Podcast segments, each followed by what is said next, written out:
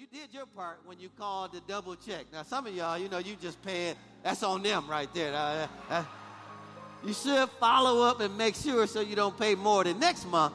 But I mean, after you've done your part and they say, no, that's accurate for this much, you go ahead and write that check for $421. But my point is, folks, God not only hears prayers, but He answers prayers.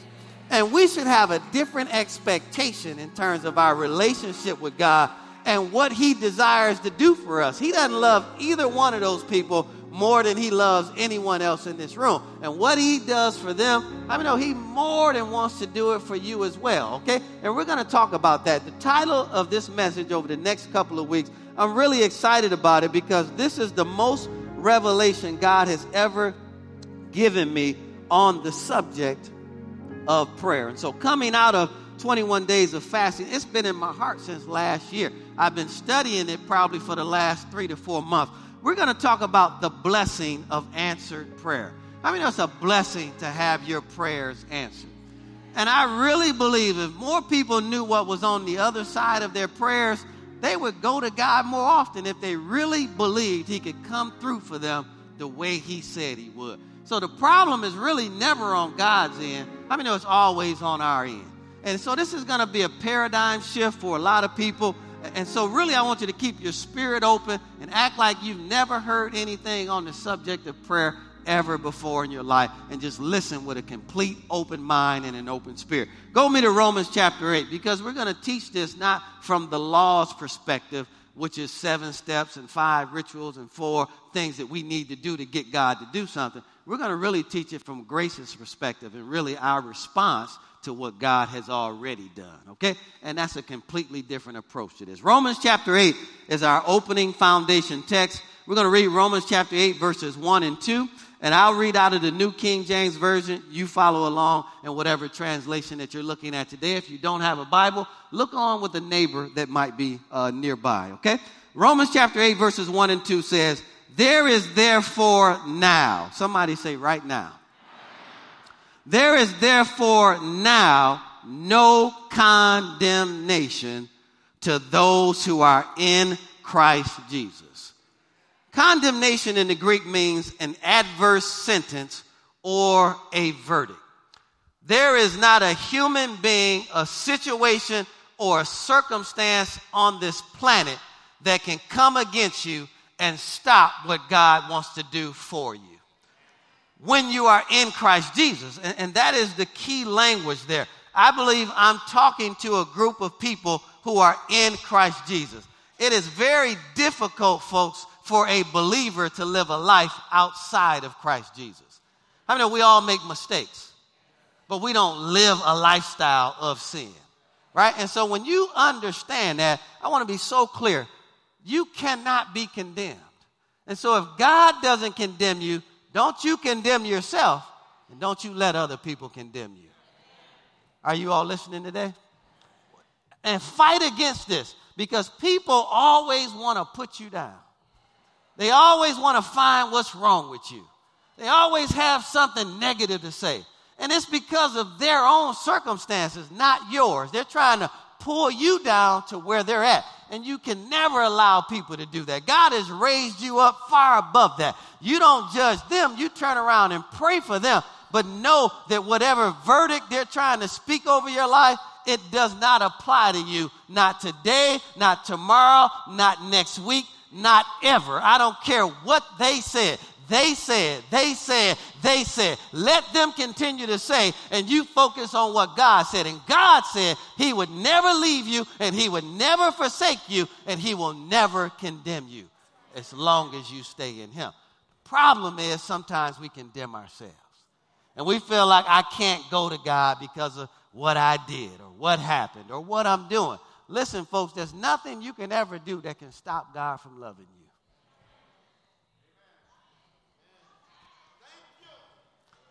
That's a blessing and a comfort for me to know. This is getting ready to shock you, even when I miss it. He doesn't love me any less. And he definitely is not getting ready to condemn me. Matter of fact, he's getting ready to use some kind of love and goodness to draw me right back in. All right? So there is therefore when So, this is a constant state of mind that you have to live in that I am right with God. And I am right with God right now. Listen to me.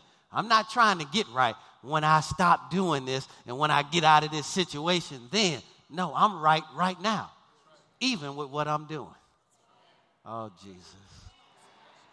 And the more I have a consciousness of being right with God, the less of a desire I'll have to do wrong. The more of a consciousness I have of what I'm doing wrong, the more I do wrong. Oh, Jesus. So there is therefore now no condemnation to them who are in Christ Jesus. Watch this. Who do not walk according to the flesh. This word walk here in the Greek means to tread all around in. It means to walk at large. It means to be occupied with. So this is someone who has a lifestyle of walking all around in, treading around in, and being occupied with the flesh. Well, what is the flesh? The flesh means that which is external, or it means to be carnally minded. So when you see people like that, a lot of times they still love God. Something in their thinking is just completely off. Right? And so sometimes we think the answer to that is to go to 1 John 1 9 and say, Father, you said if I confess my sins, you're faithful and just to forgive me and to cleanse me from all unrighteousness. But how many know if that's all you do, you'll never change? And real repentance means, Father, I acknowledge that the behavior is wrong and something in my thinking is leading me to act this way. And then you'll go in and find out what God said about that particular area. Renew your mind, allow transformation to take place in your life. How many know God is more pleased with that than he is you just saying, I'm sorry for what I did? Right? And so I don't really, the sin is already forgiven. I don't even really do that anymore. I just say, Father, I acknowledge that that was wrong, and I know that you've already forgiven me from it. And so, Father, I, now I go to your word, and, and I know your word says different. And I begin to confess that back and renew my mind and say, Father, I thank you that the transformation is already taking place on the inside so that I live in the freedom that you've already provided for me from this area. Okay? This whole paradigm shift, folks, you're not trying to get free, you're already free. So many people are still trying to get something that they already have, which means I don't really believe that God can do that for me. You'll see what I'm talking about here. Who walk not according to the flesh, but, so that word but there, this is why I want to go so slow. In the Hebrew, but cancels out everything that was said prior to that. So listen, folks, we don't really have to worry about the flesh if we'll just focus on the spirit. Listen, so it's just wherever my focus is. How many know if my focus is on flesh, I am going to be fleshly? Especially if I'm saying I struggle with lust, I struggle with cigarettes, I struggle. That's the wrong confession. I'm the righteousness of God in Christ Jesus, and He freed me from lust. He freed me from cigarettes. Come on, somebody. It's a different focus instead of confessing your flesh. But according to the Spirit. For the law of the Spirit of life in Christ Jesus is making me free from the law of sin and death. Is that what that says? What does that say, Craig? What does that say? What does that say, Craig? What does that say? So it's already done. I'm not trying to be free, folks. I'm as free as a I'm as free as a jaybird right now. And once you shift your thinking to I'm trying to stop smoking to I'm free from smoking, smoking is no longer a problem. Oh, Jesus. Once you shift your focus from I'm trying to stop sleeping with people that I'm not married to, to I'm free from sleeping with people that I'm not married to, it becomes real easy because of where your focus is. I'm trying to stop drinking. No, I'm free from drinking. All right, stay with me. I'm going to go real slow. Okay? And you can't really get free unless you believe you're already free. As long as you believe it's a struggle, you'll struggle for the rest of your life. This is a law, folks. All right? He said, For the law of the Spirit of life in Christ Jesus has made me free from the law of sin and death. It's not making me free, I'm already free. All right? Now, believing, folks, when we talk about the blessing of answered prayer, believing is the first step to receiving. And confession is what seals the believing. All right, I'm going to go real slow. Believing and confessing, watch this, are spiritual laws that create a supernatural result for the believer and the confessor. All right? So for a true born again believer, the really we're supposed to live in a supernatural realm. All right, think about the praise report that I read. Had that person only relied on themselves and the natural, it would have took them to 40 or 50 years old to pay that loan off. But because they relied on something greater, they paid it off in their 20s. For a real believer, folks, to the world, everything is natural, right? And so for the world, yes, it is hard to get through to the Department of Defense. But because we live in a supernatural realm, whenever we call, someone is going to pick up the phone and don't know why they picked up the phone and put us through to who we need to get through because for a true believer, the supernatural realm should be more real than the natural realm. And we're supposed to see results of it all the time. Go to Hebrews chapter 11. So, believing is the first step. Hebrews chapter 11.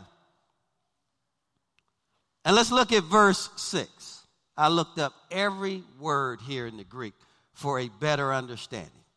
Hebrews chapter 11, verse 6. Believing is the first step, confession is what follows.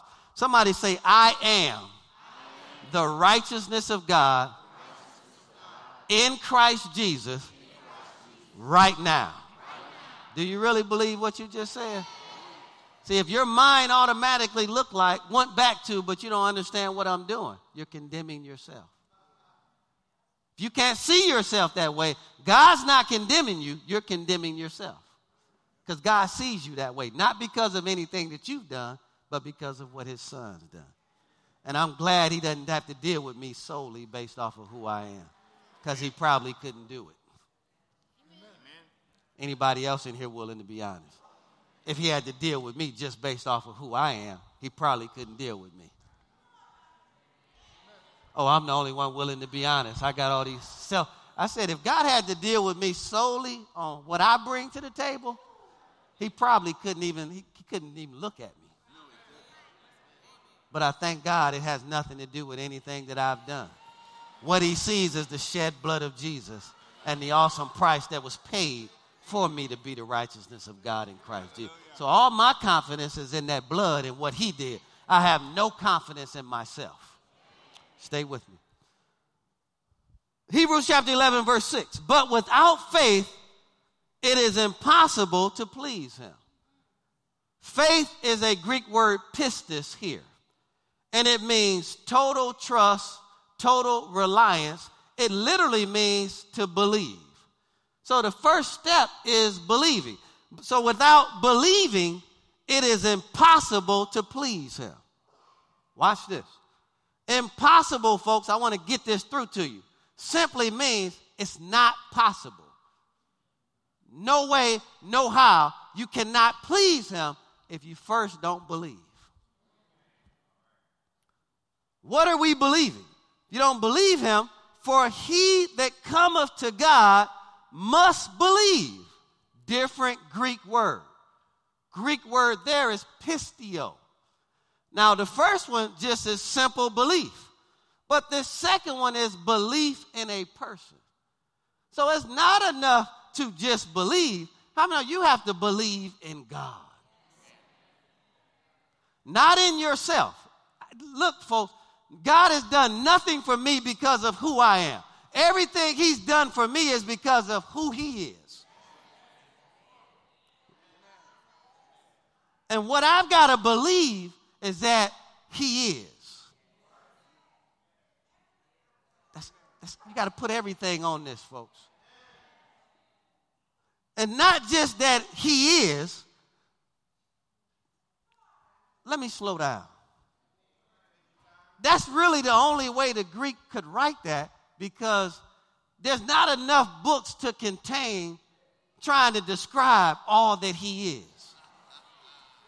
So, an example of that would be when Moses said to him, when God said, Go to Pharaoh and tell him to let my people go, Moses says, But when I get there, who should I tell him sent me?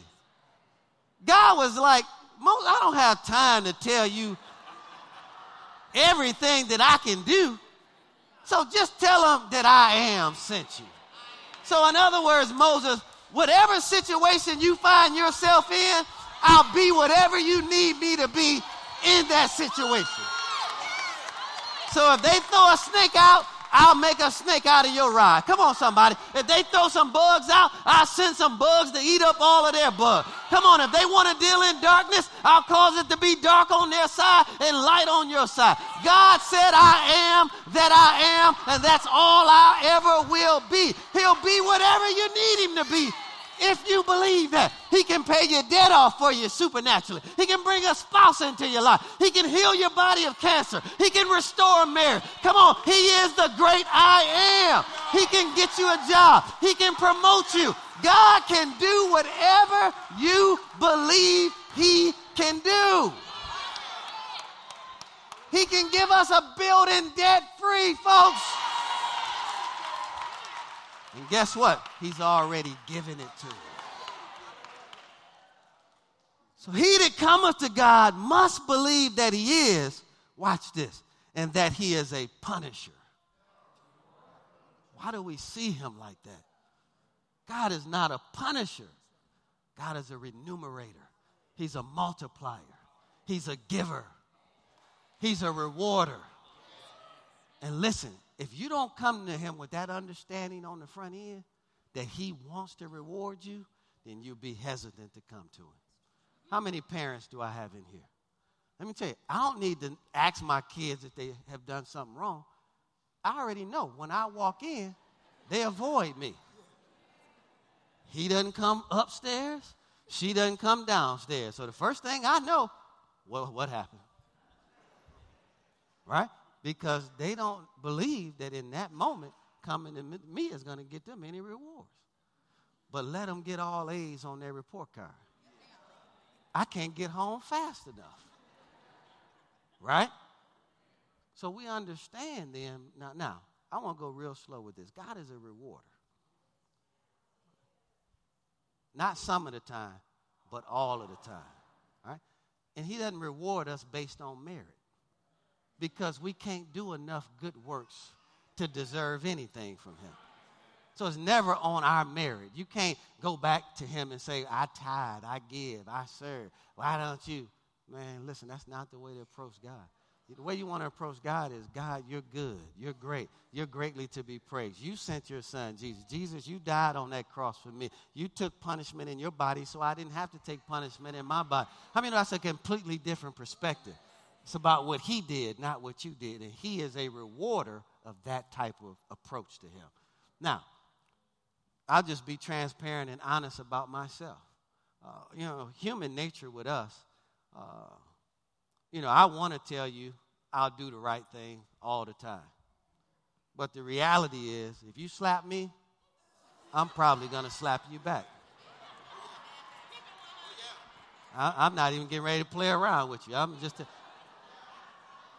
It's just a reaction. I probably won't even think about it. And, and then how many know we come to ourselves after we realize, man, I just, right? But the initial reaction, you slap me, I'm probably coming right back. Bam! And if you fall down, depending on what level of aggression you show, I might have to keep you down there for a minute. I said, calm your butt down. You okay? You okay? You all right? Calm down now. Stay down. Stay down. Relax. Relax. Help him up. Help him up. You okay now? You all right? All right, calm yourself down. Don't show no more aggression. Yes, sir. Yes, sir. Just being honest. Now, do you know Jesus? Exactly. Have you made him the Lord of your life? you know he's a rewarder and he wants to be a blessing to you. I'm just saying human nature, right? Human nature is to really do to other people what they do to you. It's just human nature. Okay, it's like that. Okay, it's like that then. It's the way it'll be. God is so much different than us. Even when you do wrong, his first response to you is to do good. Where are you getting that from, Pastor? The scripture says it's the goodness of God that leads men to repentance. So believe it or not, while you're at your worst, he wants to give you his best. To show you that he's not mad at you. And he wants to reward you and to woo you right back to him. If you understand that, folks, you won't let whatever challenges you're going through while you're growing stop you from coming to him. Because guess what, folks? We're all growing through something. Can I just continue to be transparent? Just happened yesterday at my son's basketball game. I'm a fierce competitor, and I hate losing. And so the game going into overtime, Emmanuel. And in overtime, I think the score was 31 31 heading into overtime. And one of the guards on my son's team had made four straight free throws. And they put on the score that it was 33 to 34. So our, our score was 33. Now, if you make, you do the math on that. If you make four free throws, sorry, our score was 34. If you make four free throws, what's the score? 35, right? So they had 35. We were down 35, 34. So all the fans on our side up yelling, the score is 35, 35. The score is 35, 35. Ref, the score is 35, 35. They stopped the game, go over, check the books all of the people keeping the books was from their team. All right, so they said, No, the books are right. The ref blows the whistle, start the game. One of the parents runs over there, like, No, how you? He just made four free throws. Then the protector and me protecting the mother that gets up. Now, I'm the most vocal person in the gym, Pastor Gregory. So I'm yelling over there at the scores table, Pastor Gregory. Pastor, don't cheat the kids. Come on, keep it fair. Let the kid, let the kids determine who win the game. All, I mean, I'm yelling all of this. So then after we win the game, I yell, the, the ball don't lie, the ball don't lie. I'm all caught up. How, how, how many of y'all know I'm all in the flesh right now? The ball don't lie. The ball don't lie. I'm yelling this. It didn't work. It didn't work. The ball don't lie. So the referee comes right to me. The game is over. And he says, Sir, the game is over. You all already won.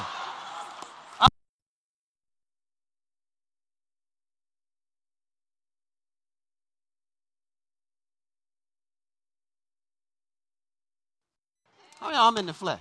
Then finally it dawned.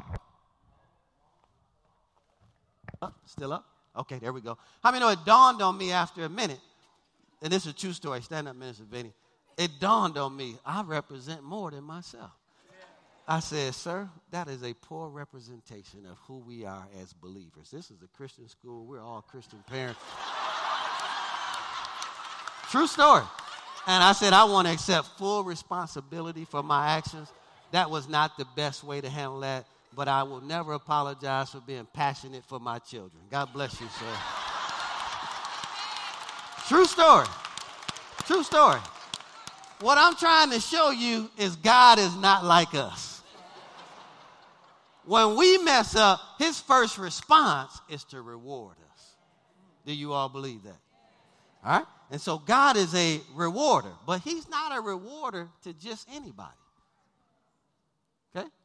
Now, I'm trying to go as slow as I can. I have two children. You get all A's in my house, it's instantly, uh, I think, a 250 or $350 check. I can't remember which one it was. We'll say 250. They get $250 for all A's. All right? And, and so, how many know one gets that every time? Because they're more diligent than the other. How you know I'm not treating them unfairly? I'm treating them the same. Right? One get they both get all A's and B's. One gets all A's. which the agreement was $250 for all A's. So the other one will always come and say, But can I get a little something? I still got all A's and B's, and, so I might give them $50 or $75, something like that. But it's not going to come close to the 250 because I don't want them to settle and say, I'll still get 200 anyway. I don't need to work that hard. I think the last time I gave $25.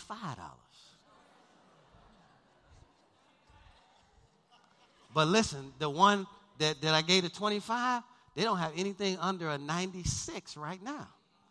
So it's working.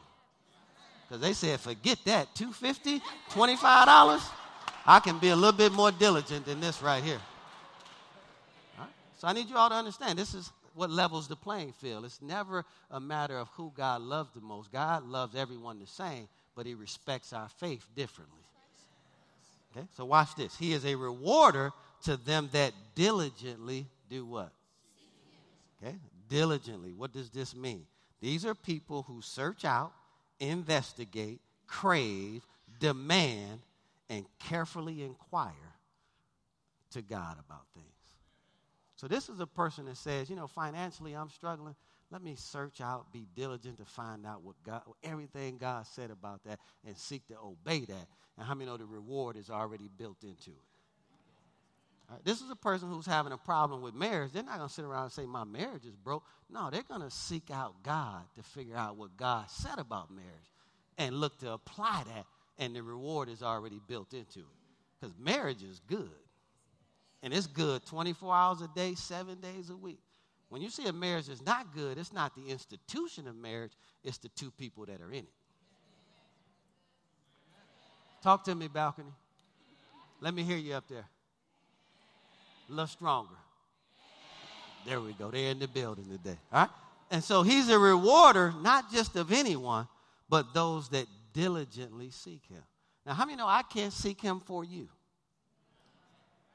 How many know coming to church is a part of it, but it's not diligently seeking God. You know, you're diligently seeking God when you take what you learn at church and you go home and you search it out for yourself and you say, I thank God for what Pastor said, but I need to understand this for myself. Now you're diligent and the reward is built into it for you. All right, everybody clear on that? All right, go back. So, believing is the first step, confessing is the second step. So, if I believe that God is who He said He is, and I'm always confessing that He's rewarding me, what do you think I'm going to always see in my life? More rewards. So if I see more rewards, it's because I think I'm supposed to see more rewards. If I don't, it's because I don't think that way, okay? Now, so just as there are natural laws of gravity, we know what goes up must come down, right? There are natural laws of aerodynamics, which has three components to it. The law of thrust is what moves the airplane forward. The law of drag is what holds the airplane back. And then the law of lift is what keeps the airborne in or the uh, airplane airborne, right? And so we all know that we believe in the law of gravity because none of us are getting ready to go up in that balcony and jump off and believe that we're going to stay suspended in the air. And you can't put in Jesus' name on that and think that I jump off in Jesus' name. You're going to jump right off and land on this floor down here, right? Because there's a law in place that says what goes up must come down, right? There's a magnet in the earth that's going to pull down, right? And people are going to hit that ground and, and splat, right? So people aren't going to do that. I know that you believe in the law of aerodynamics. I've been on a plane thousands of times. And guess what, folks? We believe that that plane is going to get from Atlanta to California. And matter of fact, I just saw on the news last night, two nights ago, two pilots arrested for being drunk while flying an airplane. How many of you really trust people when you get on an airplane? Am I right or wrong? I've flown thousands of times, but we trust that process that once those three things are in place, we're going to get to our desired destination, right? This is what I believe. I don't put faith in the pilot, I put faith in God. Every time I get on a plane, I lay hands on the plane and I say, The blood of Jesus protects this aircraft and our lives. Ministering angels go forth, cause us to arrive safely at our place of destination in Jesus' name. Even if the pilot falters, ministering angels will take this uh, plane up and cause it to land safely at the destination. And I believe that with all of my heart. He could have been sloppy drunk, fall out, laid out in the cockpit, and an angel gonna slide right in that seat and take that plane right where it needs to go and land that plane. Why? Because I'm on it. All right? And trust me, that's the only reason you get on a plane is because you believe, you trust that that plane is going to get you uh, wherever it is that you're desiring to go. All right? So if you believe in the law of gravity, you believe in the law of aerodynamics, how many know there's something called the law of life and there's something called the law of death? And both of them are equally as potent. And as long as I stay in the law of life in Christ Jesus, then death cannot, it can't win in no area of my life. It can't win in my marriage. It can't win with my children. It can't win in my finances. It can't win in any area of my life. But the opposite of that is true too because we're free will agents. If you choose to operate in the law of death, then you're going to get the effects of that death. All right, everybody still with me today? All right, let's keep traveling here. Now, what we're going to look at, and I'm not going to get real far today, which is okay because I just want to introduce this. We're going to look at seven spiritual laws of prayer, okay? Again, throw out everything that you've ever heard about the subject. We're going to look at it from Grace's perspective. Seven spiritual laws. These are not steps. If I follow these seven steps, then God will do this. This is not none of that. These are relational things that if we understand this, how many know there's a way I have to live with my wife according to knowledge? right? And I don't determine what that looks like. She communicates to me what I need to do to live with her peacefully. And listen, if I want peace, I better line up. Because hell has no fury like a woman scorned. Matter of fact, Proverbs said three times, man, you better get your butt up on the, the on the roof, in the, in, on the, in the corner of that roof than to be down in that house with an angry and contentious woman. So when she tell me this is what I need, I'm lining up. Oh, you're hoodwinked. I, that's what I am. I'm hoodwinked. call me whatever you want to call me. She trained you. She trained me really well. I'm trained all day long, 24 hours a day, seven days a week. I know what to do and what not to do. Man, your nose is wide open. There it is. Keep look right up it. It's wide open. That works. You understand? That works. Yes, ma'am. What do you need me to do? Yes, ma'am. I got it. Yes, yeah, I got you. I got you. What you need? It's done.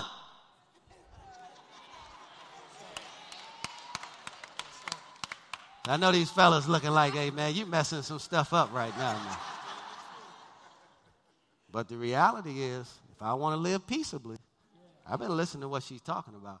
And vice versa. She needs to listen to what I'm talking about. She know it too. Matter of fact, she's not here right now, so I'm gonna talk to this chair. You, to this seat. You know, you, you already know. You already know. Line up, line up, line up. I don't want to hear that. Just line up. I'm doing my part. You do your part. All right. Spiritual law, seven spiritual laws of prayer. Number one, you must ask. Now, you all might think that's simple, but you'd be surprised.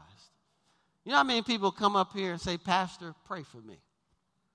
Okay, is there anything specific that I can pray with you about? No, just want you to pray for me. In that moment, all I can do is shaka ba ba ba ba shit. Because I don't know what we're praying. You'll be surprised how many people sitting in this room. This is how they go to God. God, you are you know my situation. You got a lot of situations going on. Which one are you talking about?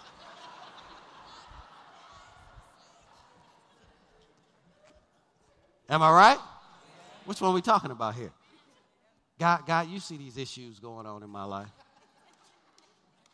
Which issues? You got a lot of issues going on in your life. Y'all understand? You'd be surprised how we're not specific when we're praying. We're praying general, but we're not praying praying real specific. And with God, he ha- you have to let him know specifically what it is that you need, or you'll get general results instead of specific, results. All right? And so, number one, you must ask. We're going to look at two verses here, and then I'm just going to close for the day. Go to Luke chapter 11, two texts here, and then I'll close for the day. You must ask. Christ taught that you must ask. Go to Luke chapter 11, and let's read verse 9 and 10. And it's going to take faith for you to receive what I'm getting ready to share with you, okay? You either believe this or you don't believe it. Two texts. Luke chapter 11, verse 9 and 10 says, So I say to you, ask, and it will be given to you. What did he just say? And what? He said here, seek and you will find. He said, knock and it will be open to you. Now, you either believe this or you don't. For everyone who asks, what does it say? What does it say? What does it say? Everyone who asks receives. Everyone. So he's not just doing something for Vinny that he's not doing for me. I'm a part of the everyone. Everyone that asks receives. And he who seeks finds. And to him who knocks, it will be open. Which simply means, folks, every time we ask, we should look to receive what it is that we asked. We're going to get to a part in this message where there's a period between when I've asked God for something and when I've actually manifested, what do I do in between so that I don't get discouraged?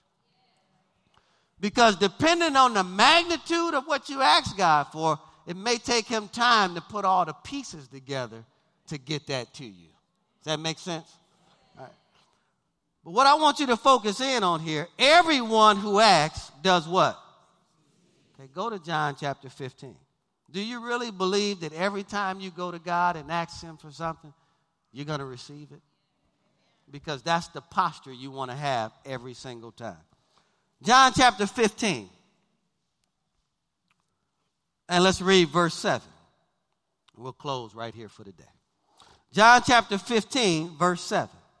I'm not done. We got a long way to go. Just introducing. Okay? John chapter 15, verse 7 says, if conditional clause, right? You abide in me. Now, this word abide here means to continue, to endure, and to remain. Now, I like the fact that the Greek put the word endure there because we get saved and we think everything is automatic and we're not going to go through something. Actually, folks, the righteous are going to suffer persecution. But the Lord delivers them out of them all. See, don't forget the back end of that, right? We're going to go through stuff. And so what he's talking about is those that can go through it, but they stay in. A lot of people want what I have, but I promise you, you don't want to go through what I went through to get it. I promise you that. You don't want none of this. Honestly, if I knew I had to go through it to get it, I wouldn't want it. This, you don't want none of this. I, no, you don't want this is, this is, whew. Man, you knew what I've been through, huh? And I'm not celebrating it, it's just called life. I remember one time I went through five of the most traumatic experiences someone can go through in life. I went through all five of them in four months. Four months. So, folks, how many of you have to have some stick to itiveness? See, this race is not given to the swift, but to those who endure to the what? So I need you to understand the concept that he's talking about here. You can't be, well, I've been to church two weeks in a row. Where's my blessing? well, well I, I didn't cuss today at all. Y'all understand? We're talking about people that can hang in there and deal with life and stay strong in the things of God. How many you got to go through things being misunderstood? There, there are times you're going to mean something one way, and they're going to take it a completely different way. Can you deal with that? Can you really deal with that? There are times you're going to be falsely accused. You didn't even do it, but everybody believe you did. How do you respond to that? Anyone in here married? There are going to be times your spouse misunderstands you and believes wholeheartedly a wrong way about you. Can you keep doing what's right because it's right?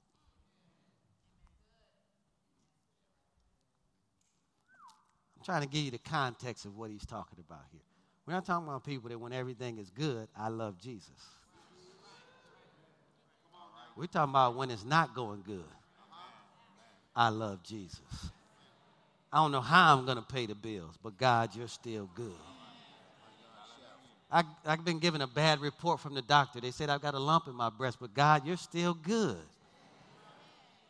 Y'all understand? This is what we're talking about here. When life comes, doesn't change my position towards God. So he says, if you abide in me and my words abide in you.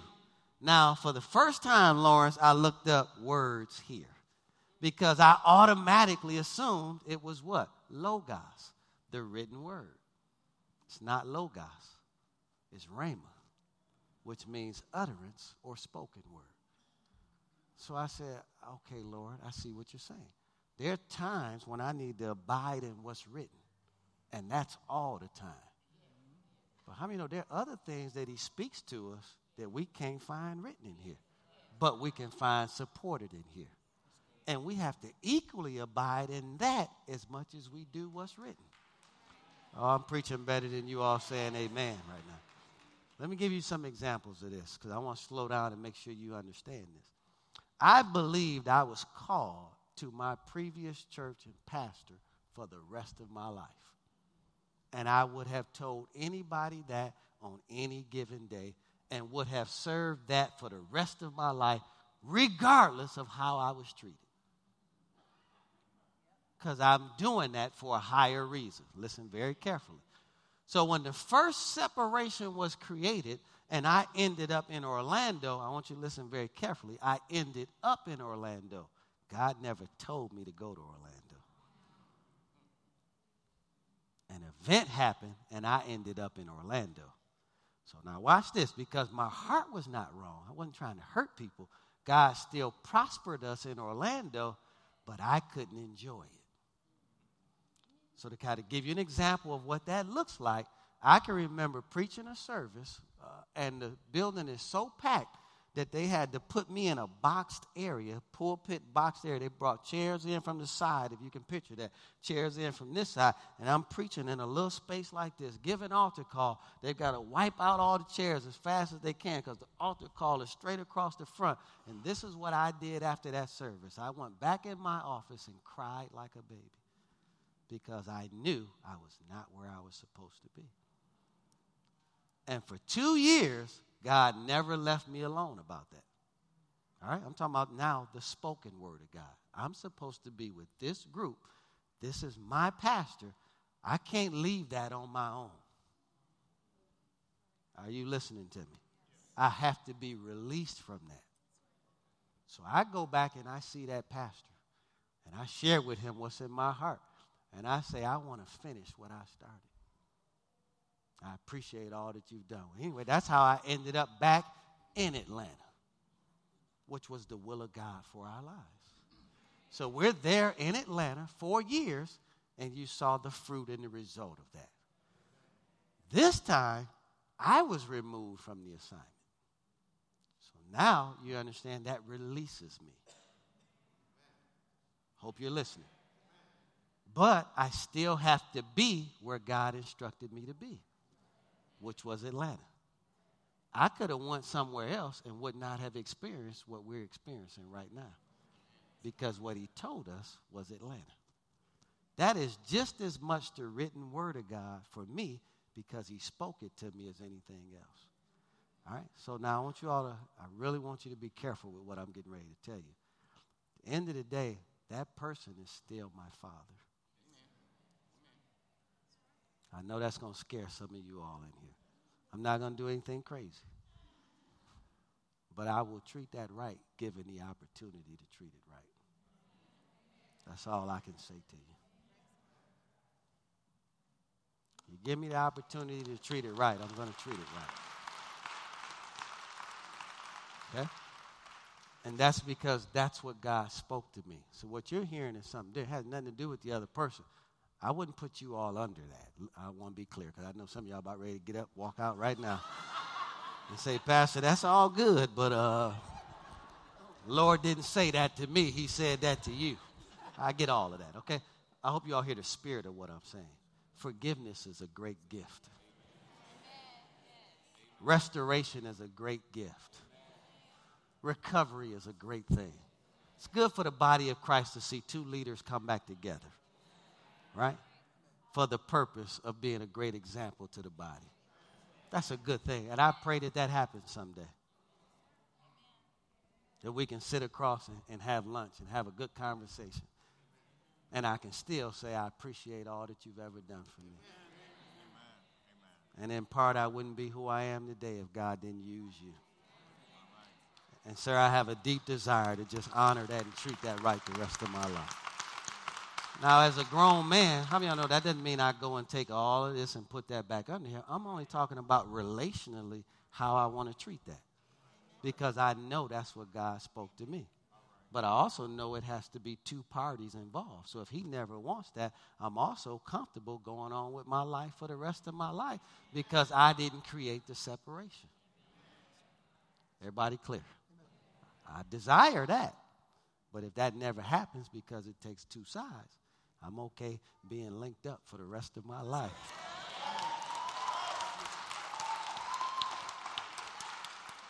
Okay? Everybody clear. So there'll be things that you can go to the Word of God and you'll know that I'm supposed to do that. There'll be other things that the Spirit of God will speak to you, and it is just as much the Word of God as anything else. This is why you just don't go running off chasing money. I see people who leave jobs and they leave the state, go somewhere else chasing money, and then there's not a good church there. Hello, somebody. There's nowhere for no. The schools are terrible in this system. They made a money decision instead of a God decision. I'd rather have less money in an environment where my children can be safe and go to a good school. Come on, somebody. But more importantly, I want to be where God told me to be. So even if I, know people want to be successful, they want to take care of their families, but if God didn't tell you to do that, it's not going to prosper. You'll chase it, it's just going to run away from you. Finding out what He said is critical. How many y'all glad you came to church today? Good stuff, isn't it? That's why you just don't marry someone because our kids will be cute if I marry them. Outwardly, they might be cute, but inwardly, what's really going on? All right, this getting ready to bless you real good. He said, If you abide in me and my words abide in you, you can ask for what you desire. Notice what he didn't say, Tonette. He didn't say ask for what you need. He said you can ask for what you desire. That's how good God is. How you know my wife is not a need? My wife is a desire. It's the truth. I don't need her. I desire her. Is everybody clear? And so help the single people out in here when I was single, believing God for a wife, there was something I was desiring. And it wasn't that she prayed in tongues and, and sang in the choir, and I forget all that. That's later on. I'm just keeping it real. You all can act like that. Oh, I want a woman that can pray after I make sure I desire her first. Am I right or wrong? Praying wouldn't have helped her out at all, would it? Uh, you didn't come say, Oh, I love the way you pray, right? No, no you saw her and said, uh, Am I right or wrong? Now that you're married, you know you did the right thing, right? okay? Stay with me now. Watch this. Now I'm 22 years old, I give my life to God, four years, get ready to get myself together, right? Get, get my life together, get out of my parents' house, get my own place. How many of those are all good things to do? Not be dependent on my parent. Not only get a place, but get a place with some furniture in it. and have a job that can pay the bills at that place. Say that word again consistently, not one month, and believe in God for the next month. That's good. Thank you. Thank you for helping me with my me- message today. All right. So consistently. So now I'm 26 years old, and now I'm ready to go out uh, looking for a wife. And so I would begin to tell people what I'm looking for. You know, education was important to me. I wanted someone that had graduated from college, someone that was ministerially trained because I knew what God had called me to do. I wanted someone who loved exercise and preferably played sports who would understand me because I'm in the gym four or five days a week. I love the gym. That's a big part of my life. I love working out. So I wanted someone that was athletic, outdoorsy, sporty, all these things. And I would tell people, uh, this is what I'm believing for. And this is what they would say. This is what I desire. And this is what they would say. Well, man, you'd be waiting a long time because you're looking for Jesus in a skirt. but guess what God gave me? Jesus in a skirt.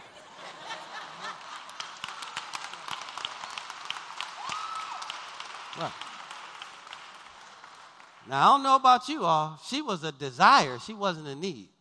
I did not want to be that guy. You know, I heard a story about this one preacher. He married his um, wife because she could sing under a great anointing. And every time she sang, the anointing would just fall in that place. And so when he saw her, he was like, she'd be great for my ministry. She'd be a real great asset to what God's called me to do. Uh, because every time he see her singing, it was like she was angelic and, and, and, she'd be great. And then when he, after he married her, he got her back home and she took her hair off, took her eyes off, took some, took a butt pads out, took all that, put that on the.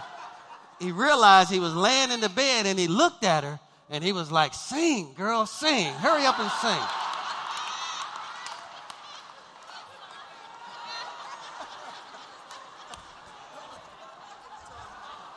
How many y'all know I don't want I didn't want to marry somebody that I gotta be praying all the time. Like, Lord, help me to help my unbelief, Lord. Let me confess over her that she looks good and and let me say it and then maybe I'll see it. No, I didn't want to go through all of that. I, I wanted to be what it is, which was what I desired. I'm trying to help you all understand. God will give you what you desire, even beyond what you need. The car I drive is just a desire. The clothes are just a desire. The house we live in is just a desire. God has no problem giving you the desires of your heart. The building that he's getting ready to give us, folks, is just a desire. And I'm telling you, and I, I, desire big things. Wait till you see this children's church area. The children's church area is going to be the first thing you see soon as you come in the building. I mean, slides, bouncy, jumper, inside play area, outside play area, rubber floor, so when they're playing outside and fall, they won't skin up their knees, basketball courts. I'm talking about first class children's facilities like you've never seen in your life. And you're going to think, what's wrong with Pastor? Because I'm going to take care of the kids first. We might sit in chairs in a blank sanctuary, but the kids are going to have the best, and we're going to go last.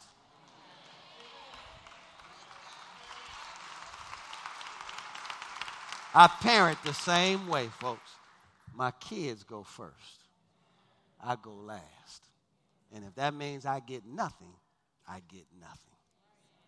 Okay? I want you to see this. God will give you your desires. My wife is a desire to me. My children, how many know I don't need those kids? they cost too much money anyway. Pay this tuition one month and you'll see what I'm talking about. I don't need those kids. Those kids are a desire. I don't need them. Matter of fact, looking forward to when I don't have to pay that tuition no more. Tell that tuition bothering me right now. It's tuition renewal season. Which means you have, you remember those days, don't you? Which means you got to pay the renewal deposit first, which is a lot of money. And then if you want to pay in full three months later, you can save 6%. you don't pay it in full, it's an additional 6% on to that. How many of you know I don't need those kids? But those kids are a desire, and I love them dearly. So much so, my daughter uh, came in my room last night, and she had just gotten back from Alabama, and uh, she came in about 10:30, and she just laid on my chest. which she's been doing this her whole life, and I mean that's a blessing for her to be 15 and still just come into bed and lay on her father's chest. And so, like all little girls, she just talked the whole time. And so I looked up Minister Vane. True story, it was 12 o'clock. So she had just talked 90 minutes straight. And so, but you know, this is my little girl. So I'm to let her stay there. I'm thinking to myself, I got to get up at 5 o'clock in the morning. But I can't say that to her because this is a moment for her. And so she laid there till 12:30, just talking the entire time. He said, "Okay, I'm tired. I'm getting ready to go to sleep now." Gave me this, planted this big old kiss on me. And how many y'all know having a relationship with your daughter like that is it means the world to me. And I always tell her, and you might think, well, why would you tell her that? I always tell her, baby, I will never cheat on your mother. Because if I cheat on your mother, then I've cheated on you. And I will never give you a warped perception of what men are like or your future husband will be like. I'll never put a warped perception of that in your mind. And she just gives me this big hug every time I say that to her. And that's a true story. I want you to listen to me. I'll never cheat on my wife. And I'm telling anybody in here, don't you try that. I, am telling you, I promise you, I am going to call you out. I'm going to post your picture. You better not be on Facebook either. If you ever see this woman right here, stay away from her. She's trying to wreck homes. I promise you that. I promise you. You inbox me something inappropriate, I'm posting it. This person inboxed me this. Stay away from them. Send me an inappropriate picture. I'm posting it. They, this person sent this picture trying to distract me from my, this is a home wrecker. Stay away from her at all cost. How many know we need more men like that in the world? Okay? All right. I'm just going to stop right there for today. Did you all get anything out of this today? Okay, we'll pick it back up on next week. The blessing of answered prayer. It is a blessing, folks, to have your prayers not just heard, but answered. Once you understand that God wants to answer them, He wants to give you the desires of your heart, He wants to reward you, don't you think that's going to change how you approach Him? Okay? Everyone in this building, God is not condemning you. God loves you. Right where you're at. Okay? Let's all lift our hands to the Father and just thank Him for what we heard today. I'm just introducing this. We're going to get into it deeper and deeper. A lot of people think they understand what it means to pray in Jesus' name. And we use that like it's a magic wand or something. In Jesus' name. But if you don't understand the Old Testament, you can't even understand why we pray in Jesus' name. Jesus is fulfilling a priestly law, mandate, order from the Old Testament, but he's fulfilling it in a much better way. So when we say it, we know onoma, authority, and a character, but we don't really understand where it comes from in terms of why we do it today. And because it's a part of law, it's supposed to work every single time when we understand why we're using it. We're going to get into that. That's the next second point that we'll talk about ask. You must ask. Then you must ask in Jesus' name. What does that really mean? Now, while every head is bowed, every eye is closed in prayer, no one moving, no one talking, unless you've been assigned to do so. Man, God loves you so much. God's not mad at you. I don't care what you've done. I don't care what your life looks like. I don't care where you live or